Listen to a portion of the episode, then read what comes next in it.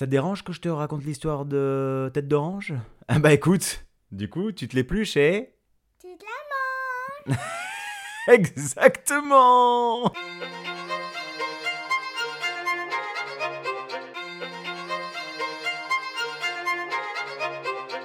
Les histoires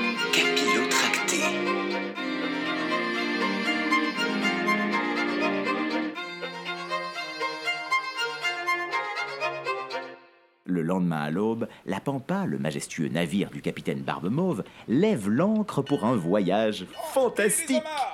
James Tête d'Orange, remarquable pirate, est à son bord également, ravi de repartir après de longs mois de chômage technique. Le bateau traverse sans encombre la première mer. Belle, calme et lisse comme de l'huile. De plus, il fait si beau.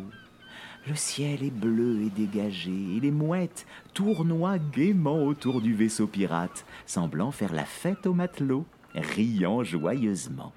La seconde mer est déjà moins accueillante, plus agitée, ce qui provoque quelques mal de mer à bord, avec un ciel plus nuageux et de drôles de triangles gris qui voguent au-dessus des flots. Petites montagnes que les requins sur le dos. Euh, Ce n'est que lors du passage dans la troisième mer qu'il était clair, effectivement, que ces triangles n'étaient autre chose que des ailerons de, de requins. De gros nuages noirs commencent à s'amonceler au-dessus de la pampa. Une pluie fine commence à tomber alors que Barbe-Mauve et son équipage sont à l'orée de la quatrième mer. L'orage gronde au loin. Le navire est alors secoué dans tous les sens.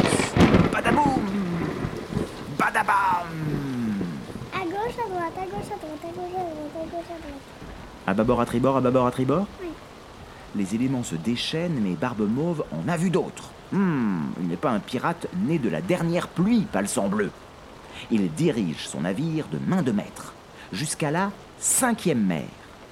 Mais alors là, dans la cinquième mer, Elliot, rien ne va plus, car une faune terrible jaillit des flots pour entraver l'avancée du bateau.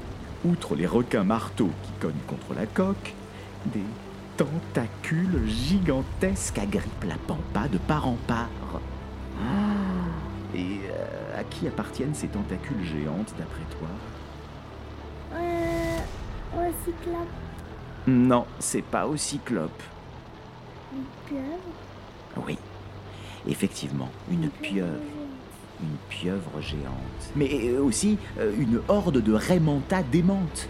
Et il y a même une meute de murènes au tempérament euh, électrique. hein. Et attends que je sais plus comment il s'appelle le vrai monstre des mers là, d'une légende. Avec des tentacules, on disait qu'il peut, qu'il peut, qu'il peut arracher des, des voiles, des mâts en une seule seconde. Tu parles bien évidemment du célèbre Kraken. Oui. Oui, il est là aussi, le Kraken. On, peut, on pourra sortir un bazooka euh, gros moins géant qui peut faire la taille d'une baleine, euh, comme ça on tire. Ah, un bazooka gros comme une baleine. Mais est-ce que tu crois que les bazookas existaient au temps des pirates? Euh, non.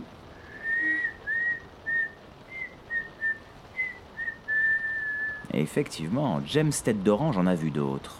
Et il siffle tranquillement sur le pont du bateau. Et il n'hésite pas, en sifflant, voilà, comme ça, à saisir une hache et à trancher tranquillement une à une les tentacules du calamar géant. Sortant alors de leur torpeur, les autres marins font de même. Tout en sifflant, ils saisissent à leur tour toutes les lames qu'ils peuvent trouver à bord, couteaux de cuisine compris, et viennent en aide à leurs camarades orange. Eh oui, ça coupe sa tranche à tout va et le navire est enfin libéré, et peut repartir bon an mal an vers la 1, 2, 3, 4, 5, sixième mer. Et au grand étonnement des pirates, qui s'attendaient à affronter des dangers encore plus grands, tout redevient paisible. Les nuages noirs deviennent gris, les nuages gris deviennent blancs, et les nuages blancs disparaissent. La mer a retrouvé toute sa superbe, paisible et d'un bleu magnifique. Tout l'équipage est ravi. et les pirates se détendent. Sauf James qui scrute l'horizon, l'âme sombre. Barbe Mauve lui amène un jus mangue clémentine, pensant le dérider un peu, mais notre héros garde son air grave. Y a un pépin, tête d'orange? demande le capitaine. Non, non, non, c'est, c'est juste qu'il faut se méfier de l'eau qui dort, comme on dit, hein répond James. D'accord avec toi, fiston. Mais après tout ce qu'on a traversé, les gars ont besoin de se détendre un peu. Hmm. Je peux pas le leur reprocher. À cet instant, un son retentit au loin. Il s'agit d'une sorte de chant, Elliot. Un chant magnifique qui fige tous les matelots sur place. C'est comme oh, si leur cœur était devenu un gros artichaut tout chaud et leurs bras et jambes des sucres d'orge. Hmm, leur cerveau est une grosse guimauve toute rose. Oh, ils se sentent tout choses. Ils deviennent amoureux. À mesure que le bateau avance, les paroles de la chanson se font plus distinctes et on perçoit très clairement des voix de femmes. Toi, beau marin de mon cœur, approche donc, n'aie pas peur. Pour toi toujours je chanterai, laisse-moi t'aimer à tout jamais. Non, pas des femmes à bien les regarder de plus près. Affublées de jolies queues de poissons, il s'agit indéniablement de sirènes. Elles sont agglutinées sur une petite île au milieu de nulle part. Des brunes, des blondes, des rousses, il y en a pour tous les goûts. Pas un seul pirate à bord de la Pampa qui ne tombe immédiatement amoureux. Sauf un seul. Qui cela peut-il bien être? James Tête d'Orange Exactement, c'est James Tête d'Orange. Le bateau accoste sur l'île et tout l'équipage s'empresse de rejoindre la plage et ses êtres sublimes. Seul James reste sur le pont, rongé par l'inquiétude. Il tente bien de dissuader ses camarades, mais personne ne lui prête la moindre attention. Et ils ont bien tort. Car très vite, les voix cristallines et pures des sirènes se muent en des grognements étranges, métalliques. Les sirènes dévoilent leur vrai visage.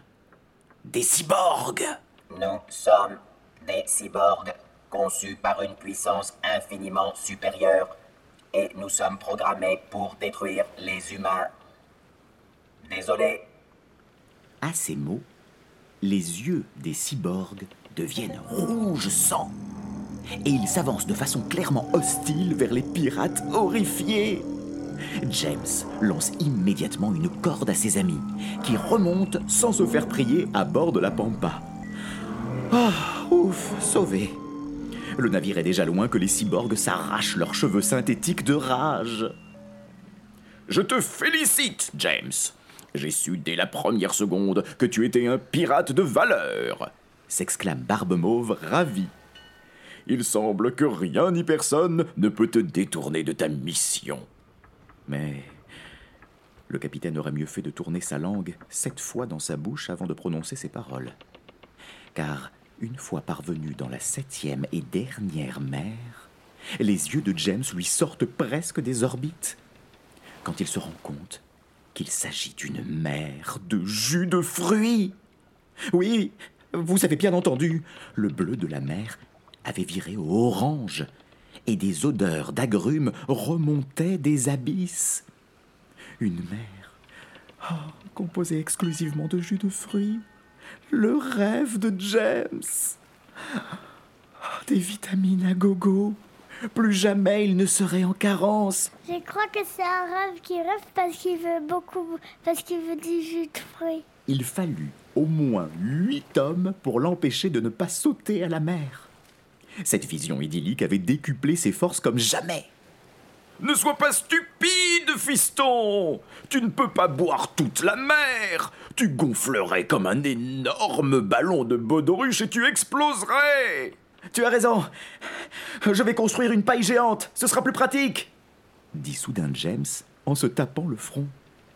Le capitaine pirate se jette alors à genoux en levant les mains au ciel. Maudit Nous sommes maudits Fatalité, pourquoi t'acharnes-tu contre nous, pauvre air Poséidon, dieu des mers, tu me mets au défi, je le vois bien en rendant fou mon meilleur homme.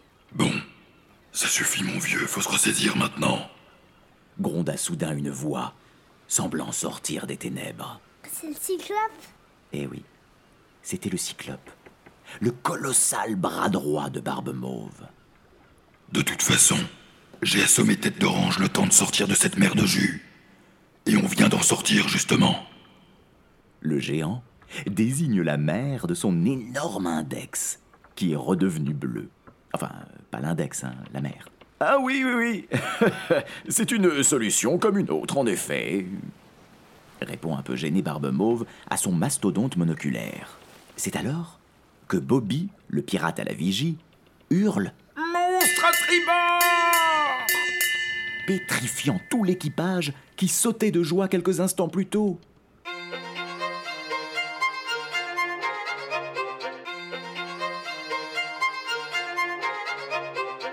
Les histoires capillotractées.